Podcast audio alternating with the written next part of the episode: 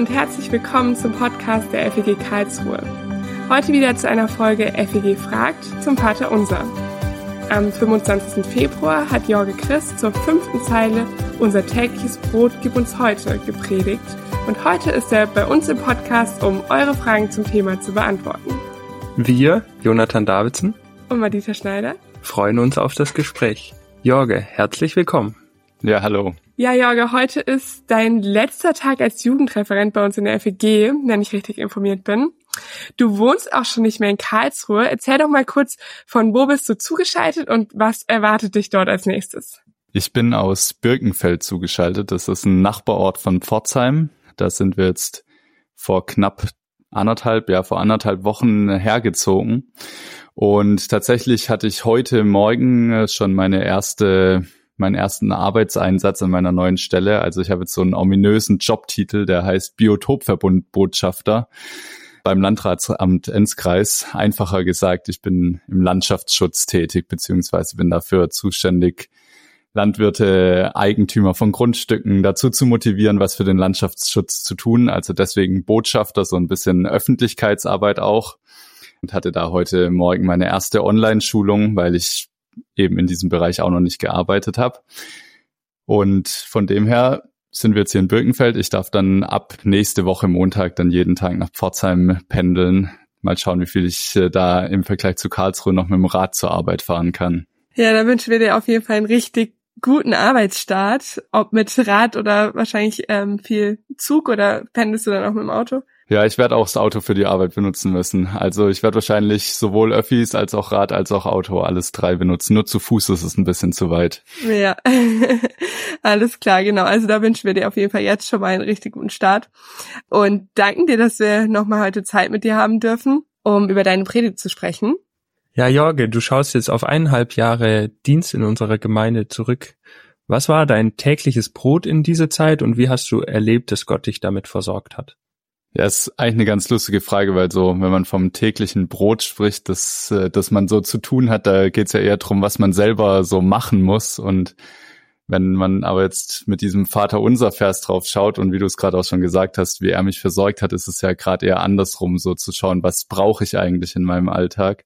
Von dem her, ich würde sagen, das eine, was ich gebraucht habe, war immer ähm, sehr viel Disziplin und Motivation, weil man eben in diesem Job einfach einen, oft einen sehr zerhackten Arbeitstag hat und dann mal morgens was zu machen und irgendwie für die Arbeit und dann mittags sich freizunehmen, weil man abends nochmal einen Termin hat, war nie so ganz einfach, dieses zu wissen, wann schalte ich ab, wann arbeite ich, wann mache ich was für mich, wann mache ich was für, für die Gemeinde und fließt natürlich auch vieles ineinander über von dem, was man für die Gemeinde macht. Und manchmal fühlt es sich wie Arbeit an, manchmal macht es einem auch super Spaß und es fühlt sich gar nicht wie Arbeit an.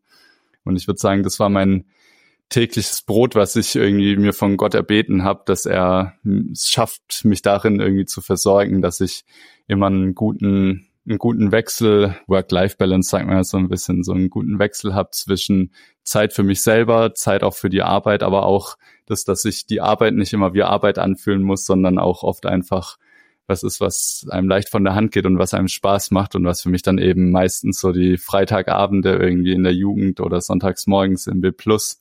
Es war so das tägliche Brot, wo Gott mich dann auch mit versorgt hat, in dem Sinne, dass es mir Spaß gemacht hat und dass das, was ich gearbeitet habe, mein tägliches Brot an Arbeit, dass das da seine Früchte auch tragen durfte und einfach in freudigen Gesichtern und einer guten Zeit irgendwie zu einem guten Schwarzbrot geworden ist, wenn man es so nennen will, mit dem Gott mich versorgt hat. Da hast du auch direkt gesehen, was, was für eine Frucht deine Arbeit in der Gemeinde auch trägt, wenn du äh, freitagsabends die Jugendlichen betreut hast oder im B Plus den Unterricht durchführen konntest. Ja, vielleicht dazu noch ganz kurz.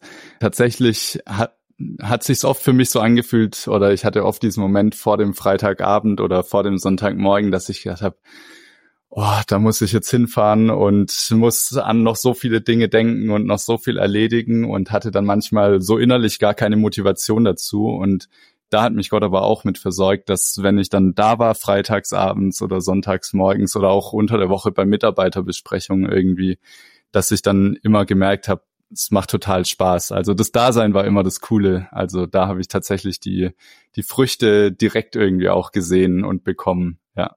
Ja, schön. Ja, mit dem täglichen Brot kommen wir ja auch schon direkt zum Vater Unser. Und wir haben bisher alle unsere Gäste bei FE gefragt, gefragt, ob sie ein persönliches Erlebnis mit dem Vater Unser haben. Genau, die Frage möchten wir auch dir stellen. Hast du ein persönliches Erlebnis mit dem Vater Unser oder etwas, was du uns teilen möchtest? Also ich habe kein so ein ganz konkretes Erlebnis, wo ich jetzt sagen könnte, hier habe ich das Vater Unser gebetet und XYZ ist passiert. Aber das Vater Unser, ich habe öfter mal Momente, in denen ich nicht so weiß, wie ich beten soll, weil es einfach sehr vieles, was irgendwie da ist, was mich beschäftigt, was mich bewegt. Oder manchmal man einfach auch so K.O. ist, dass man gar nicht mehr die Kraft aufbringt, irgendwie richtig zu beten. Und da finde ich das Vater unser schon ein ziemlich cooles Gebet und auch dieses Wissen zu haben, das ist ein Gebet, das Jesus uns gegeben hat, das Gott uns gegeben hat. Und zu wissen, wenn ich das bete, dann mache ich auf jeden Fall nichts falsch, dann mache ich alles richtig. Und das ist was, wo ich sagen würde, das Vater unser ist was, was mir vor allem eine innere Sicherheit gibt, dass ich immer ein Gebet habe, das ich beten kann. Ja, und bevor wir über deine Predigt inhaltlich zu sprechen kommen, was ich dich ja schon die ganze Zeit mal fragen wollte, ist, wie lernst du deine Predigten auswendig, beziehungsweise wie schaffst du es, komplett ohne Zettel so strukturiert und natürlich zu sprechen, wie jetzt auch letzten Sonntag wieder? Also ich lerne die Predigten tatsächlich nicht auswendig. Ich kann mich noch erinnern an meine erste Predigt in der FEG, da hatte ich tatsächlich noch ein Skript vor mir liegen und habe da gemerkt, ich halte mich da überhaupt nicht dran. Also das lenkt mich eher ab, dass ich vor mir was hab, an das ich mich halten muss irgendwie oder halten will. Und das war so der Moment, wo ich dann auch gemerkt habe, nee, ich brauche eigentlich mehr diese, mehr die Freiheit. Ich muss mehr genau wissen, was, also ich muss nicht so genau wissen, was ich sagen will, sondern muss wissen, was mir wichtig ist und muss den roten Faden in meiner Predigt haben. Und ich glaube, wenn ich den dann auch selber habe, wenn ich weiß, okay, wie komme ich von A nach B nach C, dann funktioniert es auch besser und dann ist auch meine Hoffnung, dass dann für andere der rote Faden auch leichter erkenntlich ist, wenn ich den selber irgendwie drin habe. Und tatsächlich das, was mir oft geholfen hat oder Orientierung gegeben hat während den Predigten, wenn ich irgendwie mal doch kurz rausgekommen bin mit dem Kopf, waren dann irgendwie die Folien, die ich dabei hatte. Also die PowerPoint, auf die ich dann kurz schauen konnte und so grob wusste, okay, was kommt als nächstes, was wollte ich als nächstes irgendwie erzählen. Deswegen damit, damit habe ich ziemlich viel gearbeitet und das hat mir sehr geholfen, einmal die Predigt zu strukturieren, aber andererseits auch zu wissen, ah ja, okay, nach dieser Folie kommt die nächste Folie und da wollte ich auf XYZ eingehen. Echt stark, danke für den Einblick.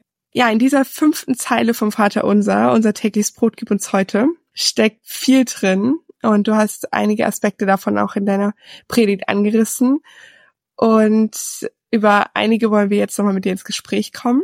Das Brot kann hier ganz praktisch die tägliche Nahrung bedeuten. Doch gleichzeitig spricht Jesus zum Beispiel in Johannes 6, Vers 35 ja auch davon, dass er selbst das Brot des Lebens ist, von dem wir wirklich satt werden. Den Vers habe ich mal mitgebracht. Da steht, Jesus antwortete, ich bin das Brot des Lebens. Wer zu mir kommt, wird nie mehr hungrig sein. Und wer an mich glaubt, wird nie mehr Durst haben.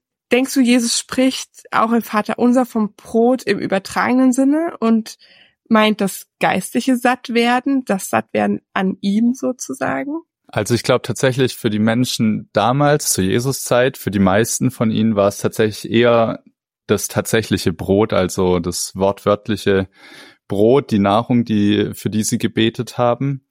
Aber so, das finde ich immer das Schöne irgendwie an der Bibel und auch an Gott, dass er auch immer eine größere Perspektive hat, dass er uns in der Bibel auch irgendwie ein Wort gegeben hat für die Zeit auch heute und dass wir auch heute Dinge drin entdecken und erkennen dürfen. Und deswegen, auch wegen diesem Vers, den du gerade schon uns vorgelesen hast, denke ich auf jeden Fall, dass das auch auf die geistliche Nahrung anzuwenden ist. Und in der Predigt habe ich es ja auch so gesagt, dieses, dass wir Menschen aus Körper, Seele und Geist bestehen und dass alle diese Bereiche versorgt werden wollen und auch, dass wir in all diesen Bereichen auch von Gott Versorgung erwarten dürfen, aber uns auch abhängig machen dürfen von ihm. Also zu sagen, wir wissen manchmal nicht, woher wir unser geistliche, unsere geistliche Nahrung bekommen sollen oder was für uns gerade dran ist, was das Richtige ist, was wir gerade brauchen. Aber wenn wir zu ihm beten, unser tägliches Brot gib uns heute, dann dürfen wir auch darauf vertrauen, dass er uns mit dem Richtigen versorgt. Also geistliche Nahrung kann ja ganz unterschiedlich aussehen. Es kann ja sein, dass die eine Person eher mehr Bibel liest, die andere Person eher durch den Heiligen Geist, durch sehr viel Gebeten Zugang zu Gott hat, da geistlich satt wird. Für die andere Person sind es mehr Lobpreislieder, für wieder andere, wie zum Beispiel mich, ist es vielleicht mehr in der Natur draußen sein, die Schöpfung Gottes zu bewundern. Und ich glaube, durch all diese Aspekte versorgt uns Gott und äh, gleichzeitig dürfen wir auch darauf vertrauen, dass er uns das schenkt in dem Moment, was wir brauchen, also den, die geistliche Nahrung, die wir gerade brauchen und dass er uns das auch zeigt, sei es durch Inspiration, durch Gespräche mit Freunden, die uns auf eine neue Idee bringen, wie wir irgendwie wieder neu zu Gott beten können, wie wir neue Lieder entdecken.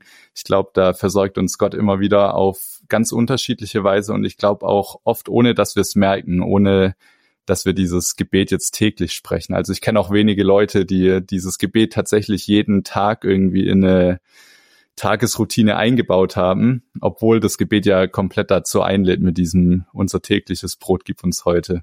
Bei uns im Hauskreis haben wir uns auch mit der Frage auseinandergesetzt, was das tägliche Brot eigentlich ist. Und du hast ja jetzt gerade noch mal einen ganz neuen Aspekt aufgemacht, der mir so noch nie bewusst war.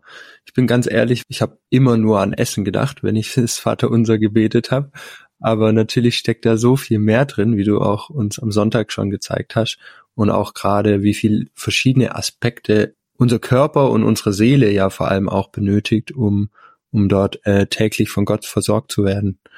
In den Hauskreisen wurde die Frage diskutiert, ob so wie die Qualität des Brotes über den Nährstoffgehalt entscheidet, auch geistliche Nahrung Qualitätsunterschiede aufweisen kann. Was denkst du dazu? Also ich glaube auf jeden Fall, dass es äh, Qualitätsunterschiede in geistlicher Nahrung gibt, aber weniger so absolut, so dass man das in Zahlen messen kann, wie jetzt irgendwie bei einem Brot oder bei anderen Lebensmitteln mit einem Nutri-Score oder sowas irgendwie, dass man sagen kann, okay, Bibellesen ist A und Lobpreislieder singen ist eher ein D oder sowas. Ich glaube, das ist eher auf, kommt eher auf die Persönlichkeit des Menschen an. Ich habe ja in der Predigt diese Beispiele mit den Pflanzen genommen, dass jede Pflanze unterschiedliche Sachen braucht und unterschiedliche Nährstoffe auch zu unterschiedlichen Zeiten, je nachdem, ob Sommer ist oder ob Winter ist, brauchen Pflanzen auch mehr oder weniger von manchen Dingen oder auch je nachdem, was für Pflanzen sie sind.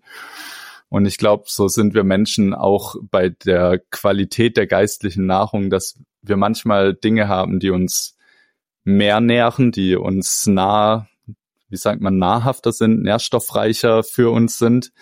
Und dann gibt's wieder Zeiten, in denen wir damit gar nichts anfangen können. Also ich hatte mal eine Phase, in der konnte ich mit Lobpreismusik gar nichts anfangen. Da habe ich wirklich über ein halbes Jahr hinweg irgendwie fast, wenn dann nur in Gottesdiensten irgendwie Lobpreismusik gehört oder gesungen, gemacht, wie auch immer.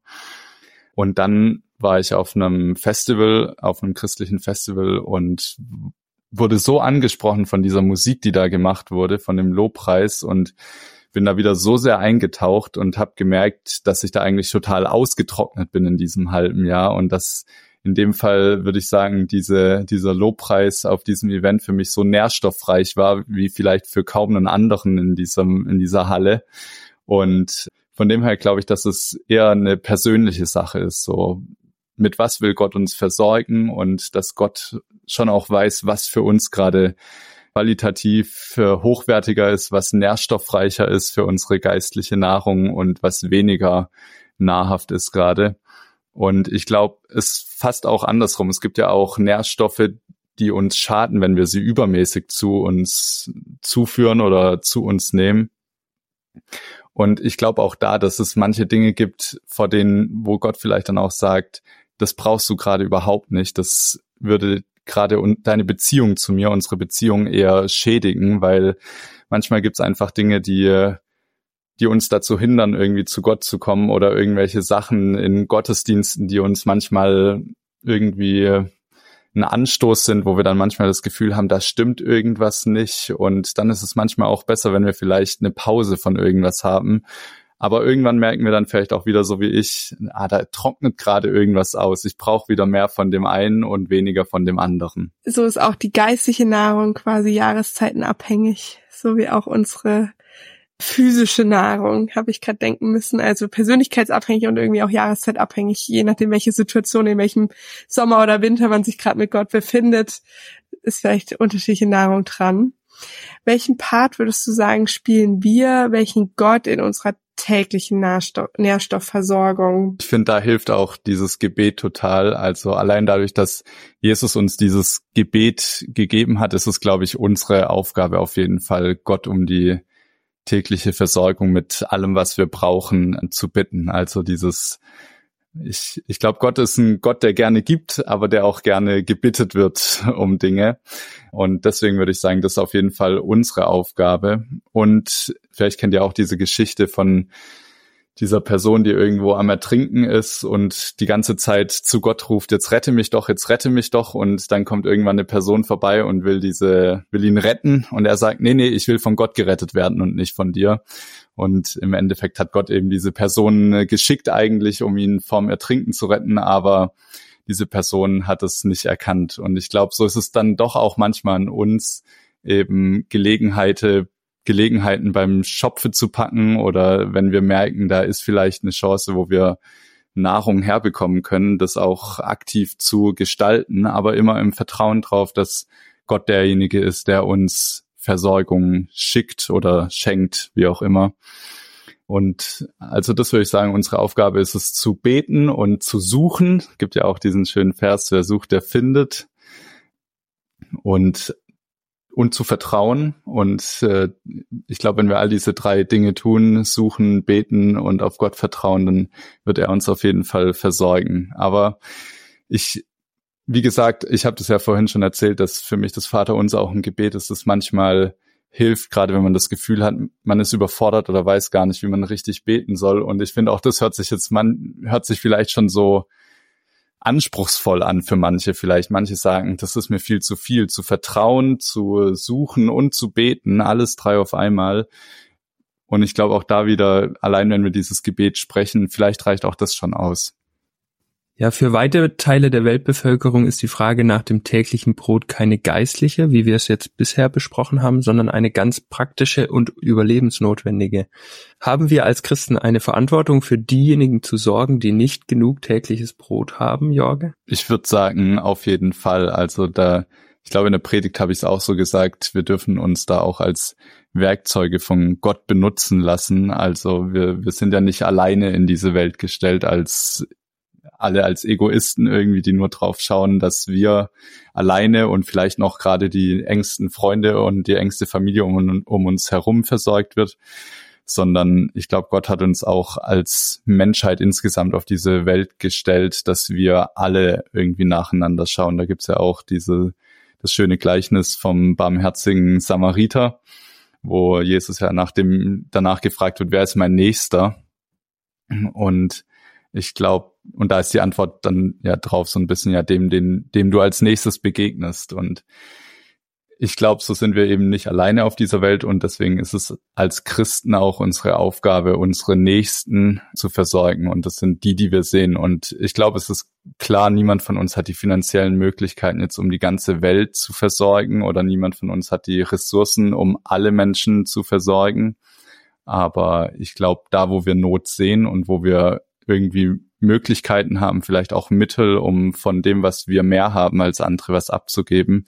Das ist auf jeden Fall unsere Aufgabe, ähm, das zu machen und da auch so dann vielleicht, um in diesem Bild von vorhin zu bleiben, dann die Person zu sein, die im Boot vorbeikommt und äh, die Person, die gerade am Ertrinken ist, ihr zu sagen, hier, ich kann dich retten oder ich kann dir helfen, weil eben Gott benutzt uns Menschen ja als Werkzeuge, um anderen Menschen zu begegnen, um anderen Menschen zu helfen. Und deswegen, ja, es ist unsere Aufgabe, Menschen in ärmeren Ländern, Menschen, die äh, um ihre tägliche Nahrung irgendwie sich sorgen, zu helfen. Und ich meine, da macht die FEG in Karlsruhe ja auch schon ein paar Sachen. Ich weiß gerade leider nicht mehr ganz genau, wie es heißt, aber ich kann mich erinnern, dass ab und zu mal diese Palette mit diesen äh, Kisten da steht, in denen Lebensmittel drin sind oder auch die, dass die Tafel in Durlach von uns unterstützt wird. Also ich glaube, da haben wir als FEG schon Blick für, aber vielleicht ist es für manche Menschen ja jetzt gerade auch nochmal, wenn du jetzt den Podcast irgendwie hörst, auch irgendwie nochmal einen Anreiz zu überlegen, wer um mich rum ist eigentlich da auch bedürftig mit Essen, mit dem Existenziellen tatsächlich. Das stimmt. In der FEG läuft ja ab und zu so eine Paketesammlungsaktion. Ich glaube, da steckt zum einen die FEG Auslandshilfe dahinter über Müllers. Sie sammeln ja auch oft äh, für Bulgarien ganz konkret.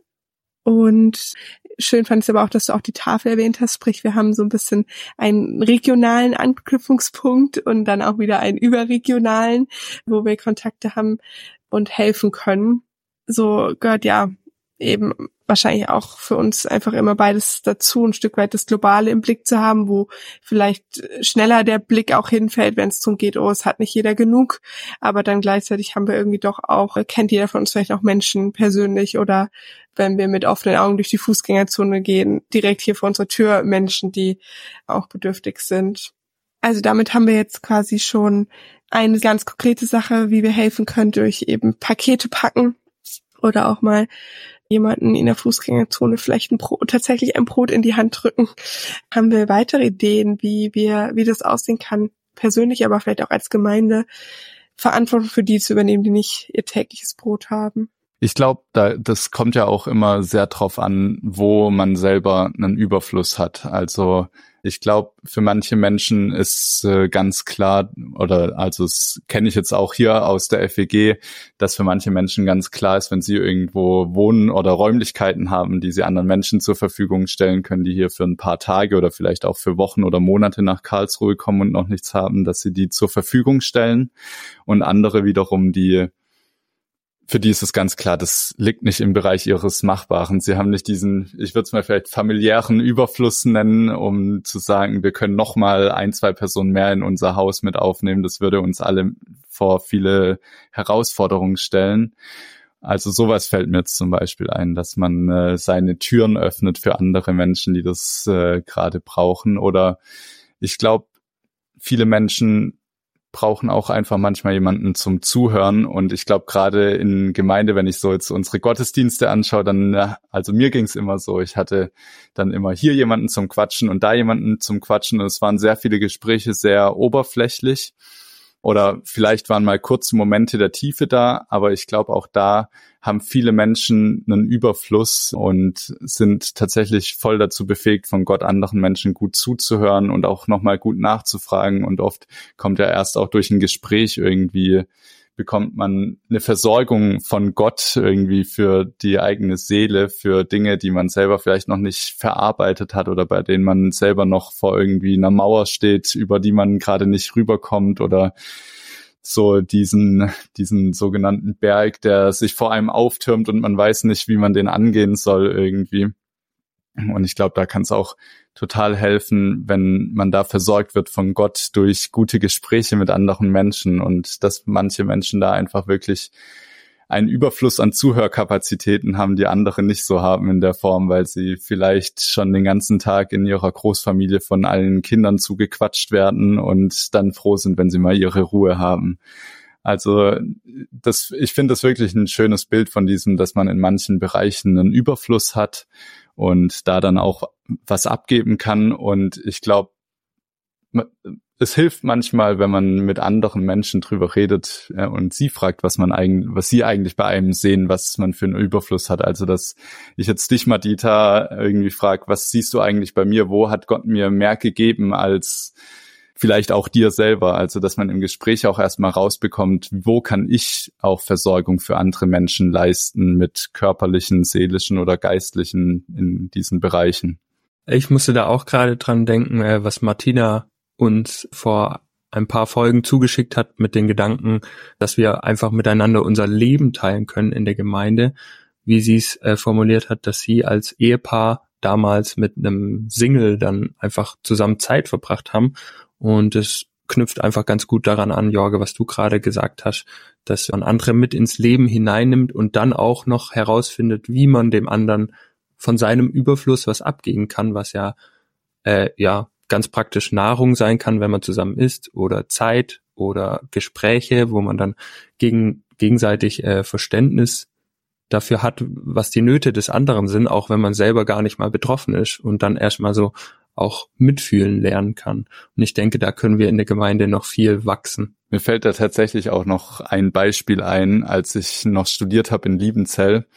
Da ist es mir oft schwer gefallen, die Motivation zusammenzukratzen, in die Bibliothek zu gehen, die Bücher rauszuholen und mich an meine Seminararbeiten zu setzen. Und ich hatte einen Mitbewohner, beziehungsweise mit dem ich auch für ein Jahr lang mein Zimmer geteilt habe. Und der hatte, für den war das gar kein Problem. Der war immer top motiviert und hatte die Disziplin schlechthin.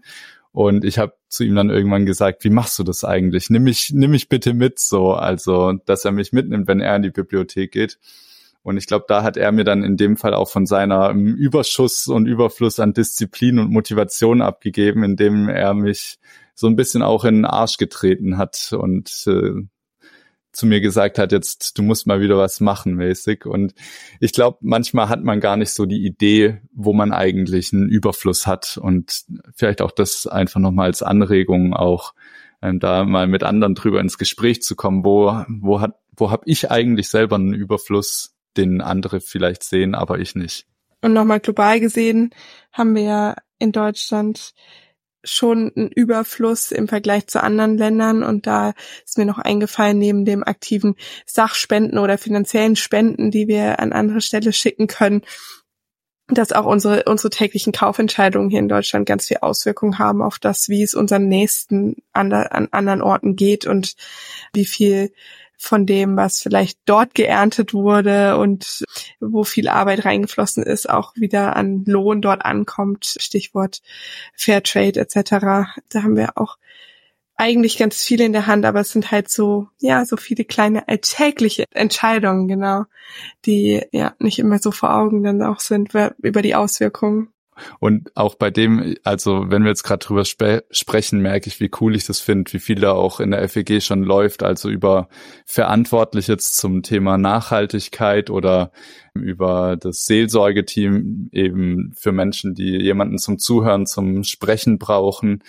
Und also wo ich, wo ich finde, da haben wir auch viele Dinge schon gut auf dem Schirm, wo Menschen sich einsetzen können, die in bestimmten Bereichen einen Überfluss haben, vielleicht auch bei verantwortlich eben einen Überfluss an Informationen oder an Wissen, wie man mit seinen alltäglichen Entscheidungen irgendwie auch ähm, Dinge beeinflussen kann. Ja, da haben wir ganz viel Grund zur Dankbarkeit und mit der Frage wollen wir auch diese Podcast-Folge beschließen und zwar, welche Rolle spielt Dankbarkeit für dich in der Bitte um unser tägliches Brot? Eine sehr große Rolle. Also ich bin allein schon sehr dankbar dafür, dieses Gebet zu haben und wissen zu dürfen, dass Jesus gesagt hat, so sollen wir beten. Wir dürfen zu Gott kommen und darum beten, täglich versorgt zu werden. Also das finde ich nicht selbstverständlich.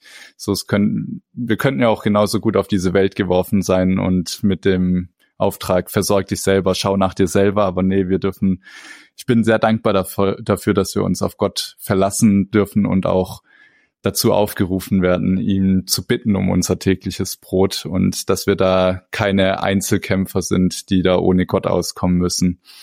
Also genau, und ich meine, hier in Deutschland ist es natürlich viel einfacher, da auch dankbar zu sein, als vielleicht in manch ärmeren Ländern, weil, wie gesagt, ich habe mir noch nie Sorgen drum machen müssen, dass Brot bei mir auf dem Tisch steht. Ich habe mir noch nie Sorgen machen müssen, dass ich irgendwie ein Dach überm Kopf habe. Also ich glaube, mir fällt es da sehr leicht, auch Dankbarkeit zu üben in diesem Gebet. Und dann, wenn ich bete, unser tägliches Brot gib uns heute dann auch das eher dankbar auszusprechen, als jetzt mit sehr viel Bitte drin.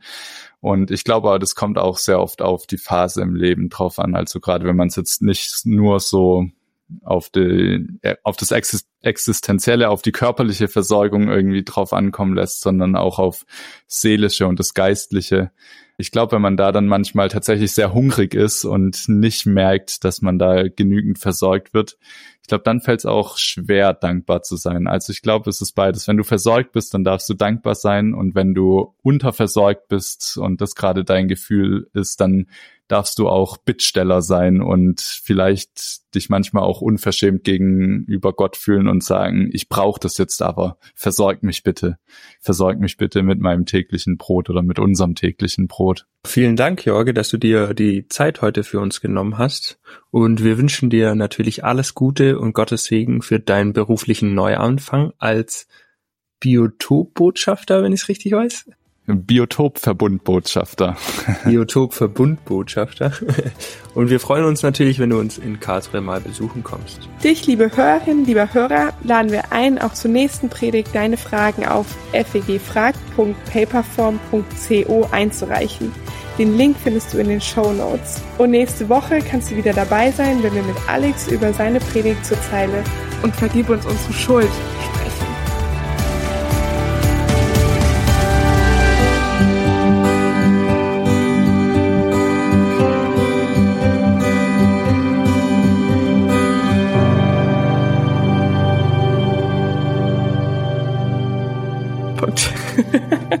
Hab's abgekürzt. Das ist ja dann Pumperpunkt, genau. Stimmt das mit Vergib uns unsere Schuld? Ich bin mir gerade selber nicht? nicht sicher. Unser Täglich gib uns heute und vergib uns unsere Schuld. Wir, wir, vergib, oder? Habe ich jetzt Nee, führe uns nicht, führe uns nicht in Versuchung, oder? Oh. Warte mal kurz. Äh, Vater unser Höhe geheilt wird deiner, äh, ich komme deine Geschichte aus. Nee, es ist und vergib nee, nee, Schuld. Richtig. War richtig, ja. Wie Okay, gut. Aber, Aber ich habe jetzt auch nochmal geguckt. Also ich finde, man muss, das ist wie das Alphabet. Man muss es von vorne einmal Ja. runter um, genau. Aber ich Und- hatte nämlich und in der wenn man nicht groß nachgeguckt, deswegen. Und wenn man nicht drauf achtet, dann klappt's immer, aber sobald man es dann mal so mittendrin irgendwo sagen muss, ne. Ja, genau. ja.